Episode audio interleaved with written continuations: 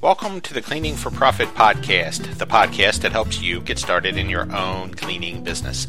For more information on starting your own cleaning business, visit cleaningforprofit.com. Hi there, my name is Tom Watson, and I will be walking you through this episode. Today's episode is titled Marketing to Industrial Parks. When I first started my business, I took any type of business I could get. My very first account was a real estate office. Then, probably the next 15 accounts were house cleaning gigs. Some were weekly, some were every other week, and some were once a month. But they all added up to some decent money when all was said and done. This added money coming in allowed me to have a few bucks to spend on generating more business. And one of the places I focused on early on was industrial parks. These were plentiful near me, with many parks having anywhere from just a few tenants to some with dozens and dozens of tenants.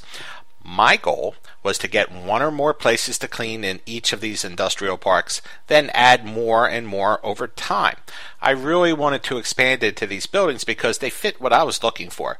Though some of these buildings looked really big from the outside, I knew that the office part sometimes only made up a small percentage, so it wasn't like a, it was going to be all that scary to clean.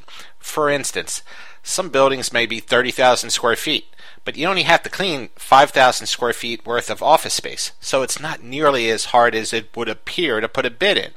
Sure, sometimes they may need the entire place done. When that happened, and it did, I just did my best to come up with a price. I wasn't too worried about messing up because I was willing to learn whatever lesson I needed in order to succeed. This meant I may sometimes mess up, but I knew that a mistake is good as long as you learn from it. And that was my mindset. And that is why I wasn't afraid to get into that segment of the market. I was willing to learn. Anyway, marketing to the industrial parks was pretty simple. It's something that many people want to make complicated, but it's really simple, simple, simple.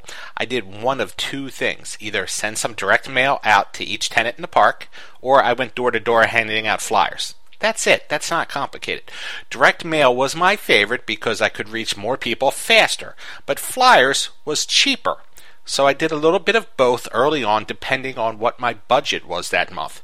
One of the big lessons of marketing that you need to grasp once you get started doing this is that repetition is key.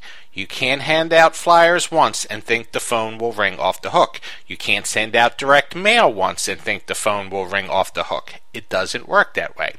Sure, you may get a call or two, but you may not get any calls either. It just depends.